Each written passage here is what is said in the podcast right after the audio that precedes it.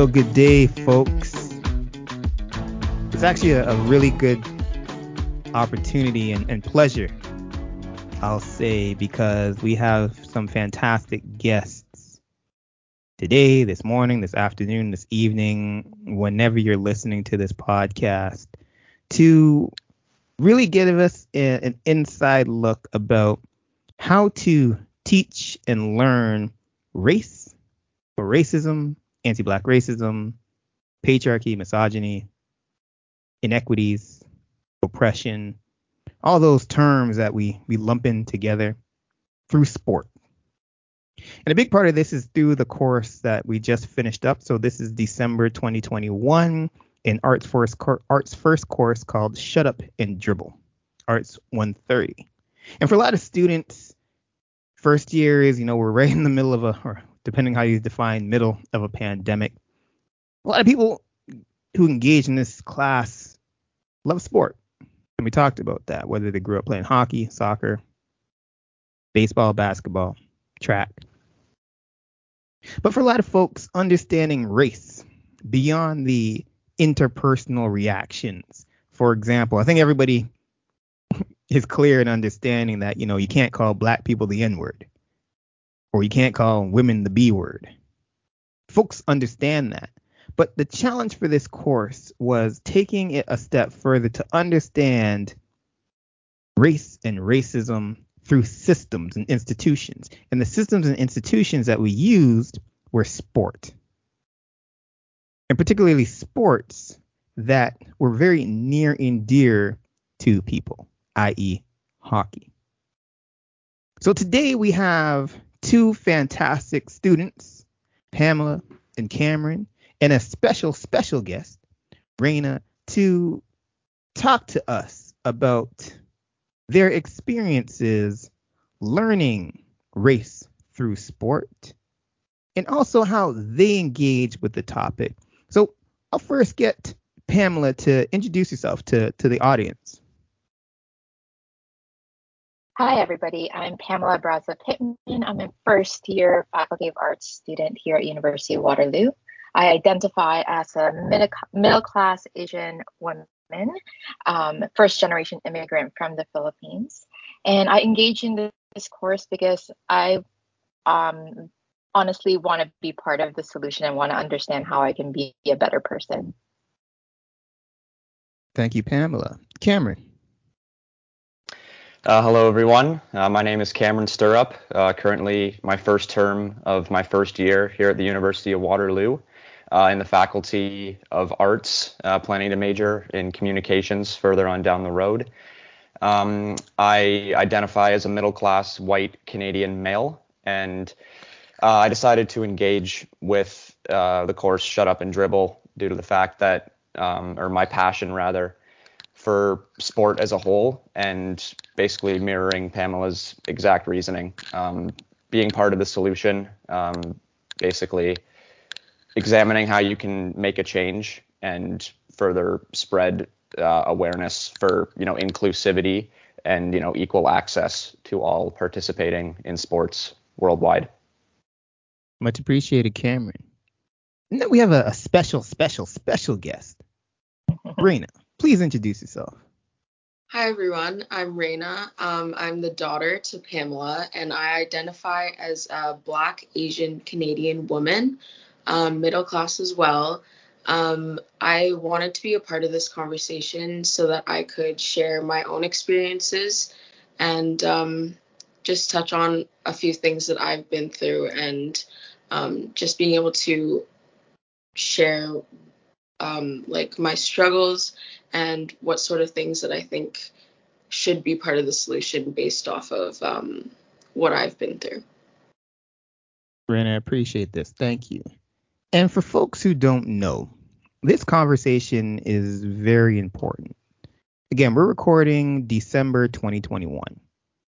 And for the past year plus, post what I call the Negro apocalypse. So post May 25th, 2020, where there's been a focus, or lack of a better term, on the issues of anti-black racism and race, particularly the focus on what folks call CRT, critical race theory.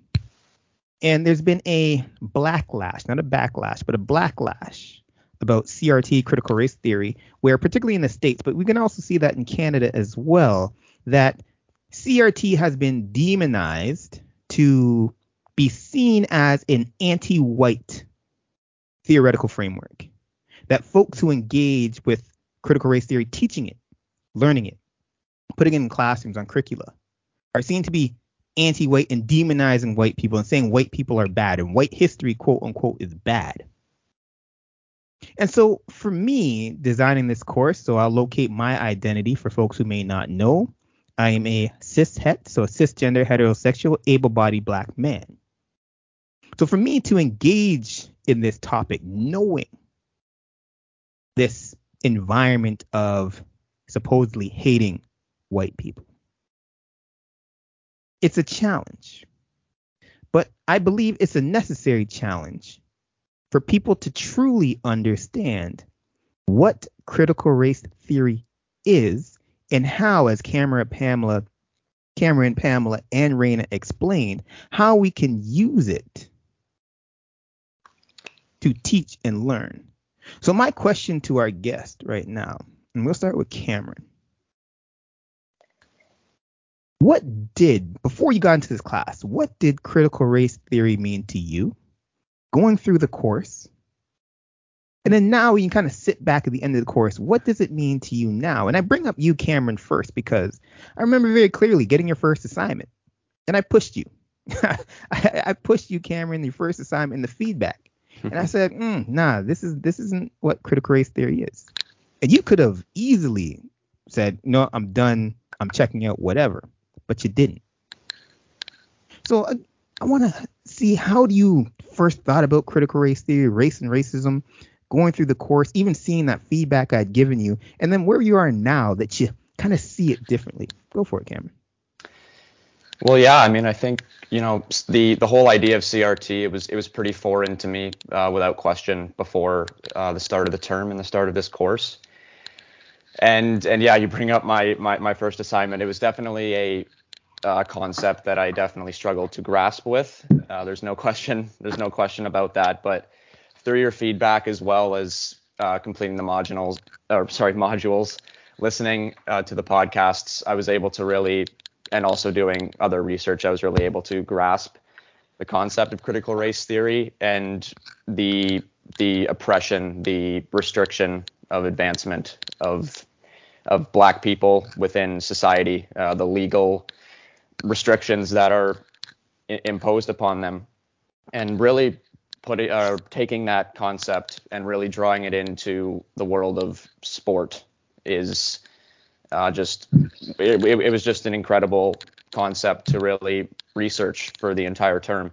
You know, taking events within history, the history of sport um, o- over time, and just tying in the the idea of, of CRT and how it it really has affected um, and again restricted advancement uh, of of you know many exceptional athletes over time.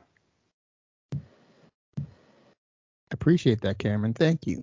And Pamela, same question. Your understanding of CRT, critical race theory, before the course, during the course, and now that you take a step back. Critical race theory to me before the course, uh, I knew vaguely that it was about racism, inequalities, and discrimination in systems. Um, as I went through the course, I learned how to ask the right, right questions to go deeper into that. Um, I learned that it's not personal.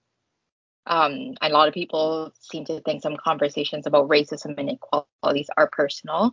Um, so detaching yourself from from your your your own self to the conversation was helpful. Um, uh, asking the right questions like who wrote these policies, history, knowledge um, was really helpful.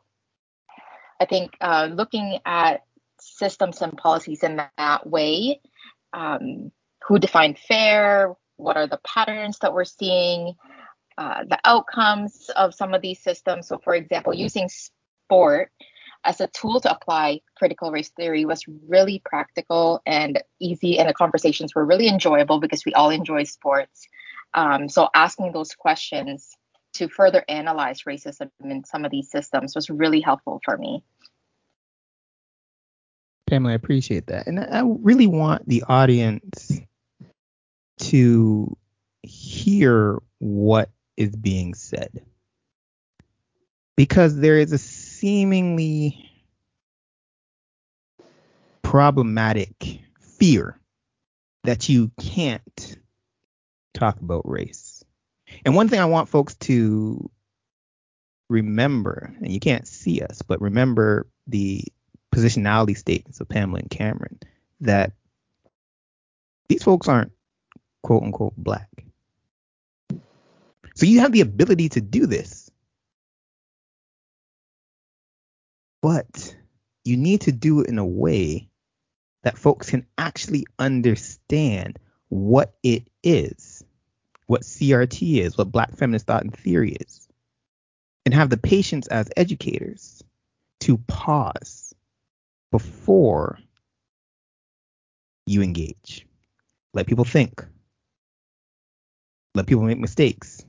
Give constructive feedback. The hard part, though, and we're getting into the nitty gritty now. The hard part, though, is how do you do this when the topic is so near and dear to people's personal, quote unquote, cultural and national identities? Hockey. We call it the Hockey Week, which is arguably one of the toughest weeks, modules, lectures, podcasts that I do across academic spaces. And I'll explain in a second. But before we do, I want to bring on Raina. I want you to talk about your experiences in hockey, playing hockey.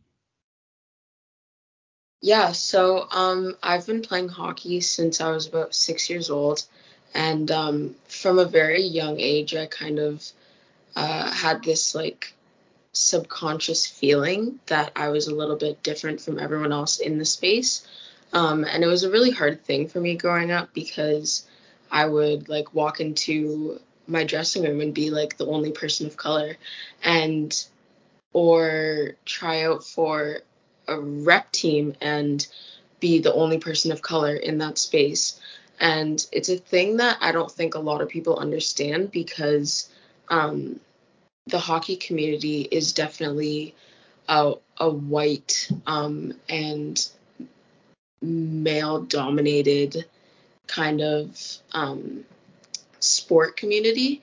And um, even with, um, I work in the hockey industry, and everyone that I work with is uh, white and also a man.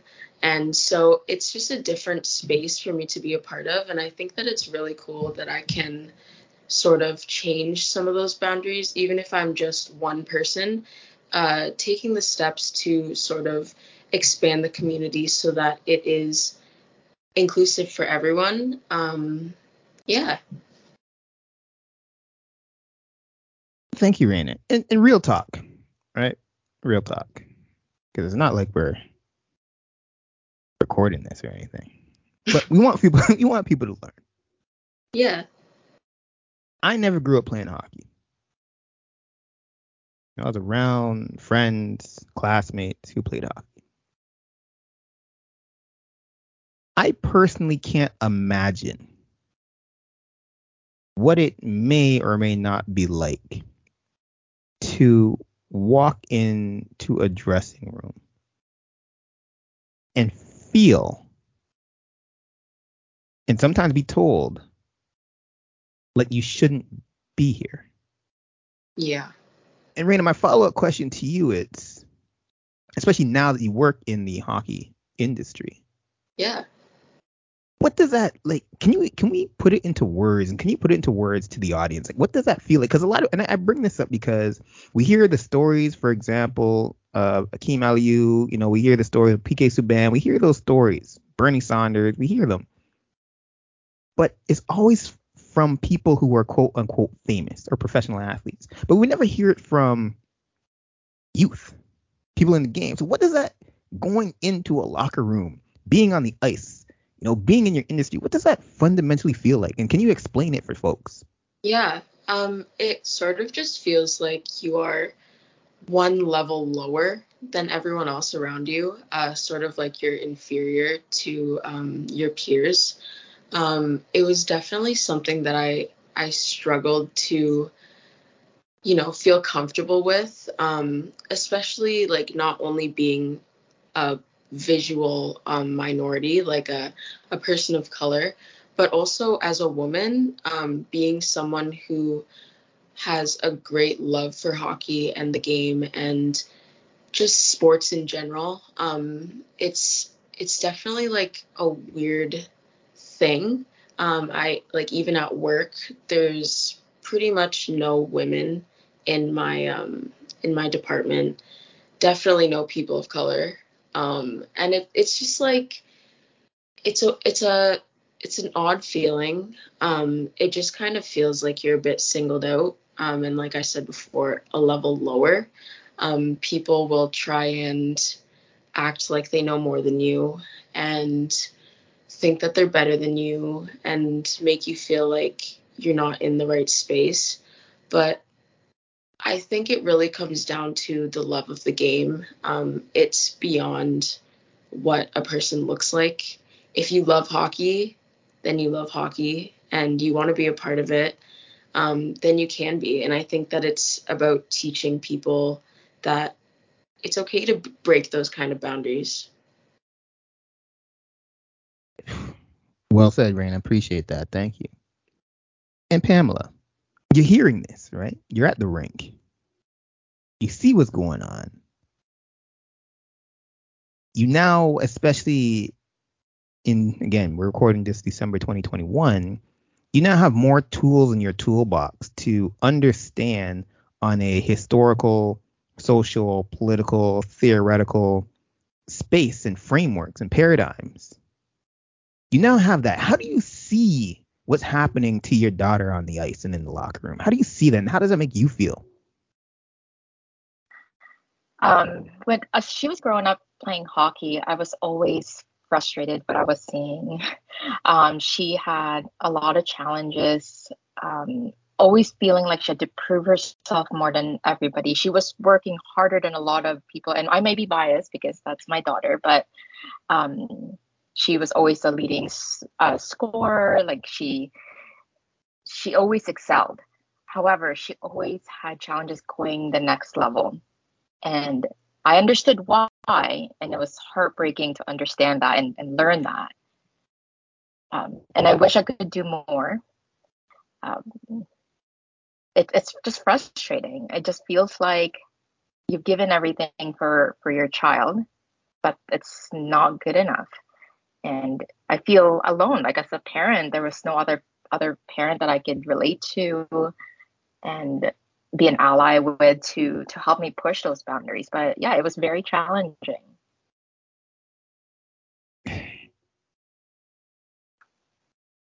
It's one of those things where unless you live it and you experience it, you don't really know, right? Exactly. I'm often alone in the, you know, the the uh, lobby of hockey rinks by myself, like not really relating to the other parents um, yeah, it's hard to speak up because you don't, you're already feeling like you're alone. So if there's something that seems to be an injustice for your child or for your family, you have to really debate if you need to speak up or can I let this one go so it doesn't put any risk on my child and her opportunities. Um, yeah, it's almost like tiptoeing all the time and choosing your battles and I'm listening to this and I'm sitting here and I'm like, man,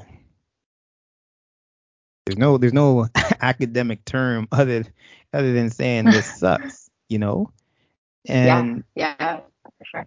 A big part of what I do and what we've done, and I want folks to really understand the way that I teach and the and one of the I don't want to say the best, but a better way of teaching race is to approach it through the social constructivist model that we're all learning from each other, the Socratic methods. We're learning from each other, we're asking pull questions, and it's not a top down lecturing space. And I bring this up because had these conversations week to week. And Cameron would uh, up of all the people would know, Cameron would know that if you just looked at the syllabus, if you just looked or listened to the podcast, you would fundamentally think that this course is anti hockey, and not just anti hockey, anti white men. Like if you just listen to it and there's no context, that's what you'd think it was.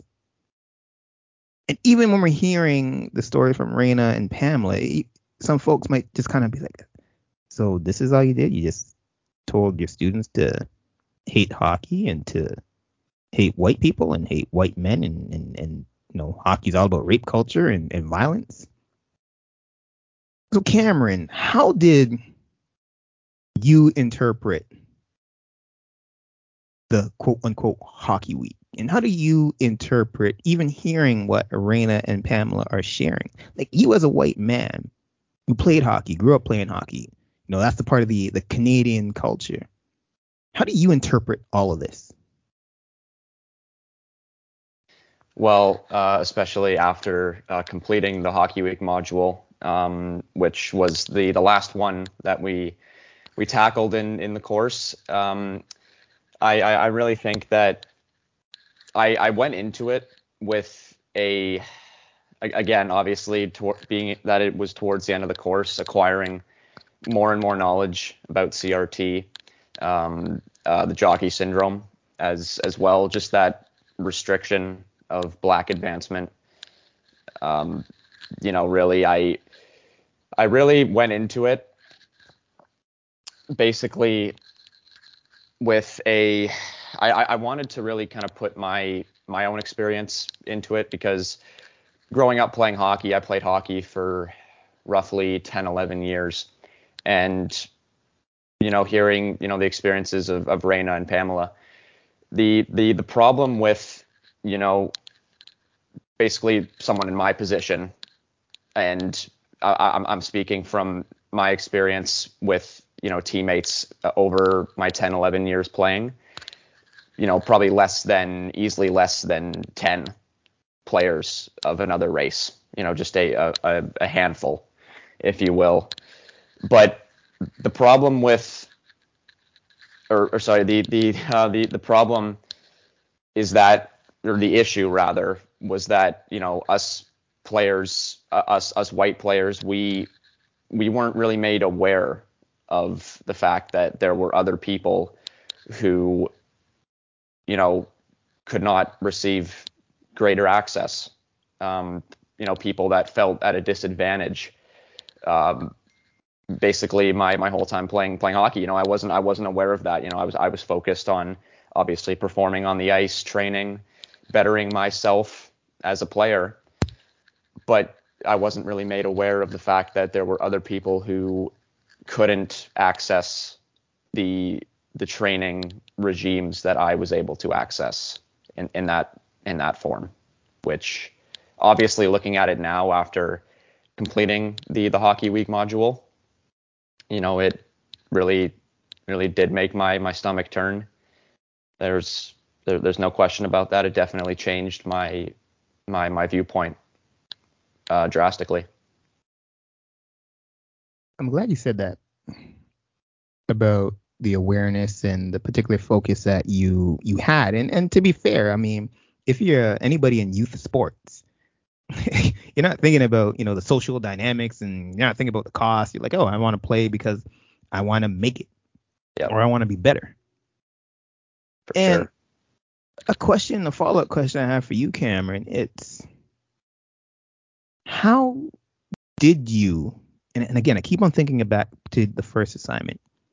How did you and how do you not get stuck in that sick feeling now that you're aware? How do you not get stuck to say, you know what, F it, who cares, whatever is done, I'm going to move on. So, how did you not get stuck? And how are you applying this? I don't even want to say new knowledge, but new awareness. I'm really glad you brought up the jockey syndrome. For folks who don't know what the jockey syndrome is, it's basically this not even concept or idea is really born out of the 19th century where jockeys used to dominate horse racing. Black jockeys used to dominate horse racing in the states. But then since they're dominating horse racing, then there's certain qualifications and standards that got put in place to exclude black people from the sport. Hence why you see horse racing now, you rarely see a black jockey. So Cameron, you know, you have this awareness now. I want to know how you didn't get stuck and how are you beginning to or hoping to apply these lessons, this awareness that you begin to see in hockey and sport broadly to other areas of life? Well, yeah, it's the the awareness I've I, I've I've sort of gained is is is just is incredibly valuable. And as I talked about in my my assignment on on the jockey syndrome, it all has to start with the the institutions, the major governing institutions that um, that run the game. Uh, basically, all the people of power they they really need to to to come together and basically uh, draw up a plan for change because it's it, it's it's quite clear what needs to be done. It's it's it's it's obvious. Uh, obviously, you know, just making hockey accessible for all. I know that is a it, is a tall order, but you know, again, people the the people the governing bodies they have enough power to to to make an influence. Uh, the the the old boys club, um, but you know they they won't and like I like I said before, it's quite obvious what needs to be done. You know, the the the women's game. Uh, we need to we need to push the women's game. We need to promote the women's game. Uh, we need to to to celebrate um, in, instead of instead of knocking people who have a disadvantage down. We need to to really celebrate their contributions, celebrate their effort, and obviously um, reward them rather than reward them for uh, devoting their their lives to the game. Uh, we need to reward them instead of pushing them down, restricting them from obviously, you know, playing playing hockey, playing sports, doing whatever you want to do in in life. Uh, really, whatever career path you choose, it it needs to there there just there needs to be equal access. There needs to be everyone needs to have a voice because everyone can make a change.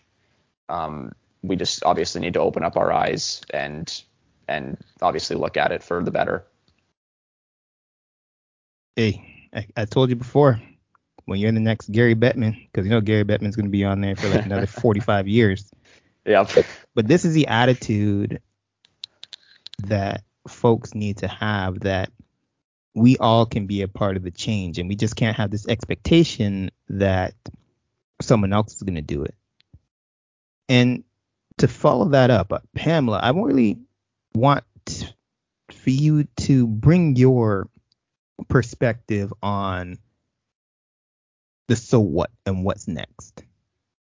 Because you have a very, very interesting perspective that's very different from mm-hmm. a lot of people. Right? You have a daughter in the sport. You're not in the sport, but you're that outsider literally to the sport, but also that quote unquote outsider to society, Canadian society. How can we take these lessons from hockey and apply it broadly? That's a tough question because there's so many things to address. Um, but I have to look at what I can do and what I can influence.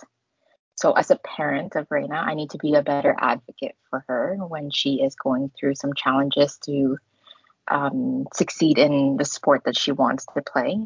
Uh, like Cameron, I, all I want her to do is just focus on her game, not the politics and not the um, hurtful comments that she gets on the ice. I don't want her to worry about that. So I need to be a better advocate. I need to be braver, I guess, or more courageous to address those.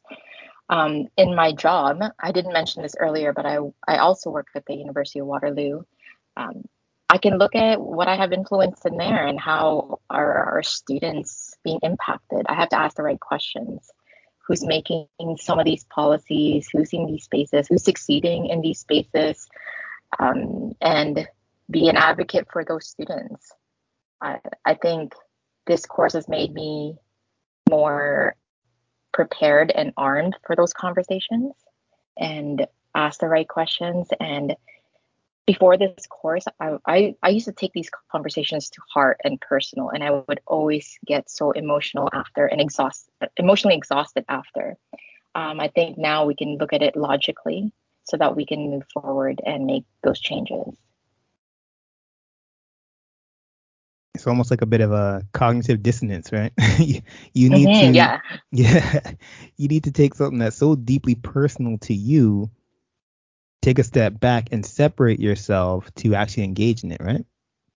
It's really hard to do. Yeah. Especially when you see your loved ones being hurt by it or being held back by it. And that's a challenge that I challenge Cameron. I challenge all students in this course not just the students of color, racialized students, equity seeking, equity deserving, all different terms out there, but folks who are a part of the dominant space. Particularly when it came to Hockey Week. And there's a reason why I put, usually I have Hockey Week earlier in the term, but I left it to the end this time. Folks, when we're engaging in CRT, critical race theory, or when we're engaging in these tough topics when it comes to oppression, equity, diversity, whatever it is, decolonization, indigenization, folks have to be able to separate themselves, their self, capital S self, from the topic. So if we are engaging in a critical exchange or critical analysis of rape culture or violence in hockey, you need to ask yourself, why is my identity so tied up in hockey? Is the content challenging me? Do I feel challenged? And if I feel challenged on a topic that is actually not about me, it's about the institution of hockey. Not the game, but the institution, the business, the history. Why do I feel offended?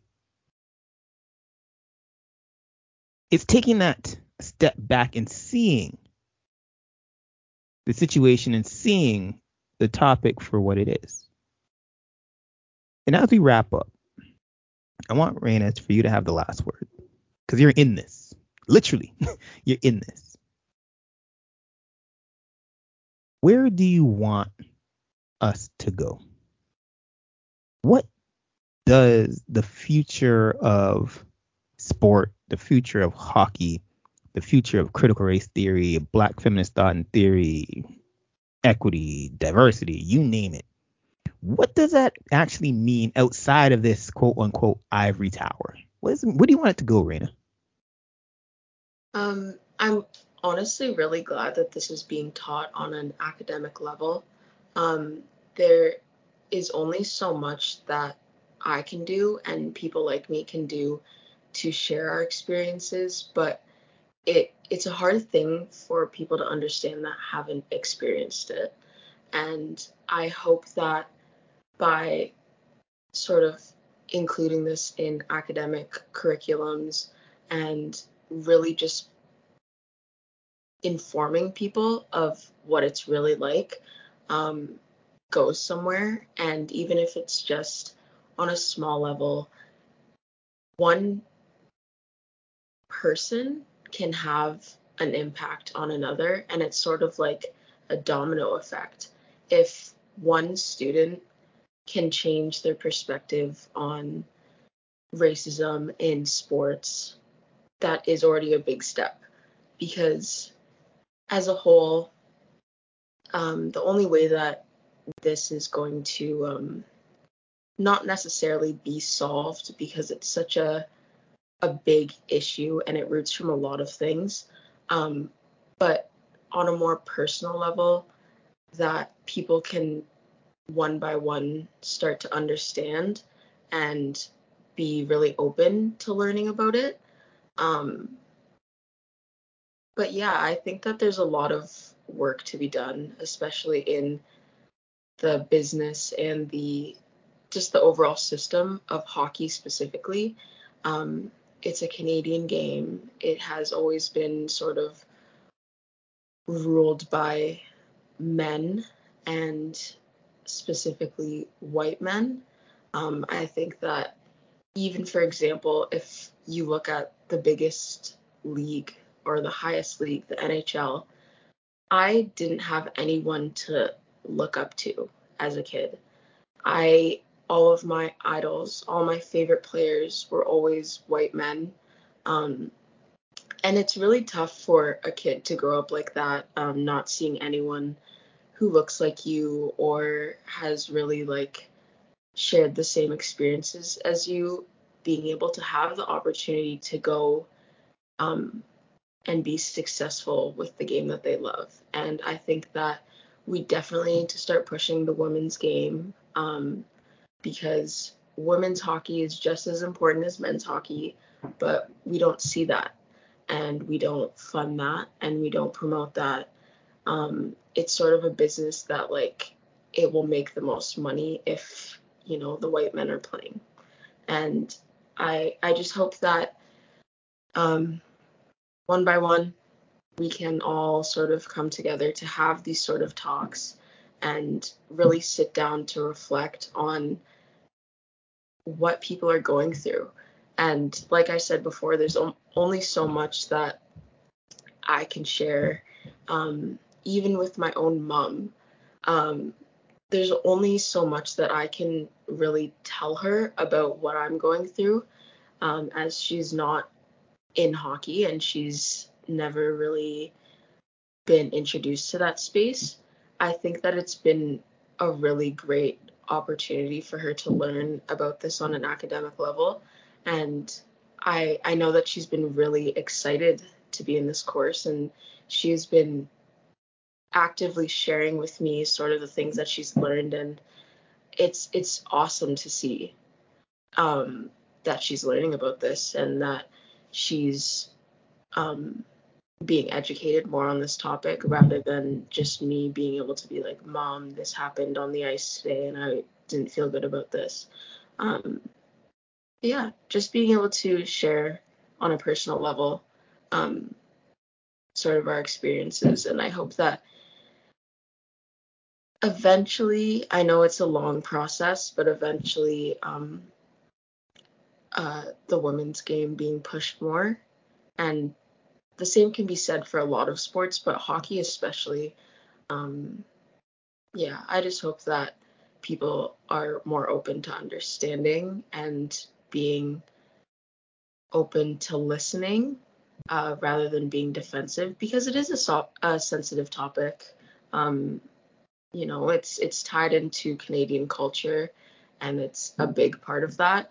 Um, and so I find that a lot of people take it so personally when you say like uh, it's a white male or man dominated sport.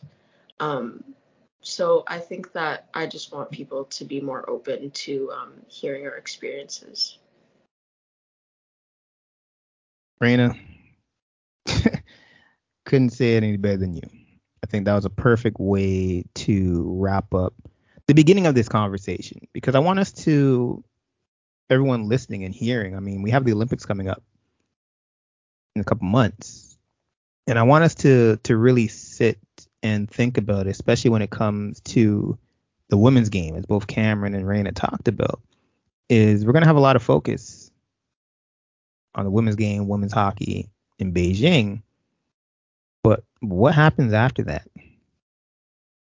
Who are we seeing on the ice representing Canada's national team? We have World Juniors coming up. Who's representing Canada's team? Not to demonize anybody. I want us to be clear on this. Not to demonize anybody. But we need to ask ourselves who are we promoting to the world about who and what a Canadian should or shouldn't be? And this is why we need to continue to use a lens of critical race theory, black feminist thought and theory, anti oppressive lenses, indigenization in the, the approach to our learning and our teaching.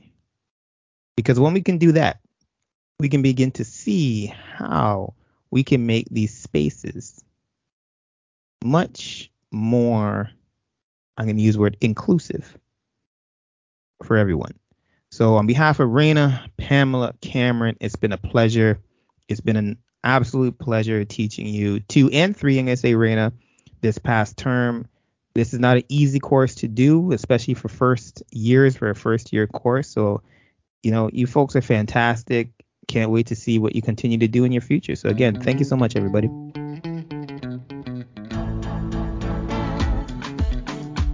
Thank you, Dr. Taylor. Appreciate it. Thanks for ha- thanks for having us. Thank you, Pamela. Thank you, Raina. Thank you, Cameron. Thank, Thank you so you. much, folks.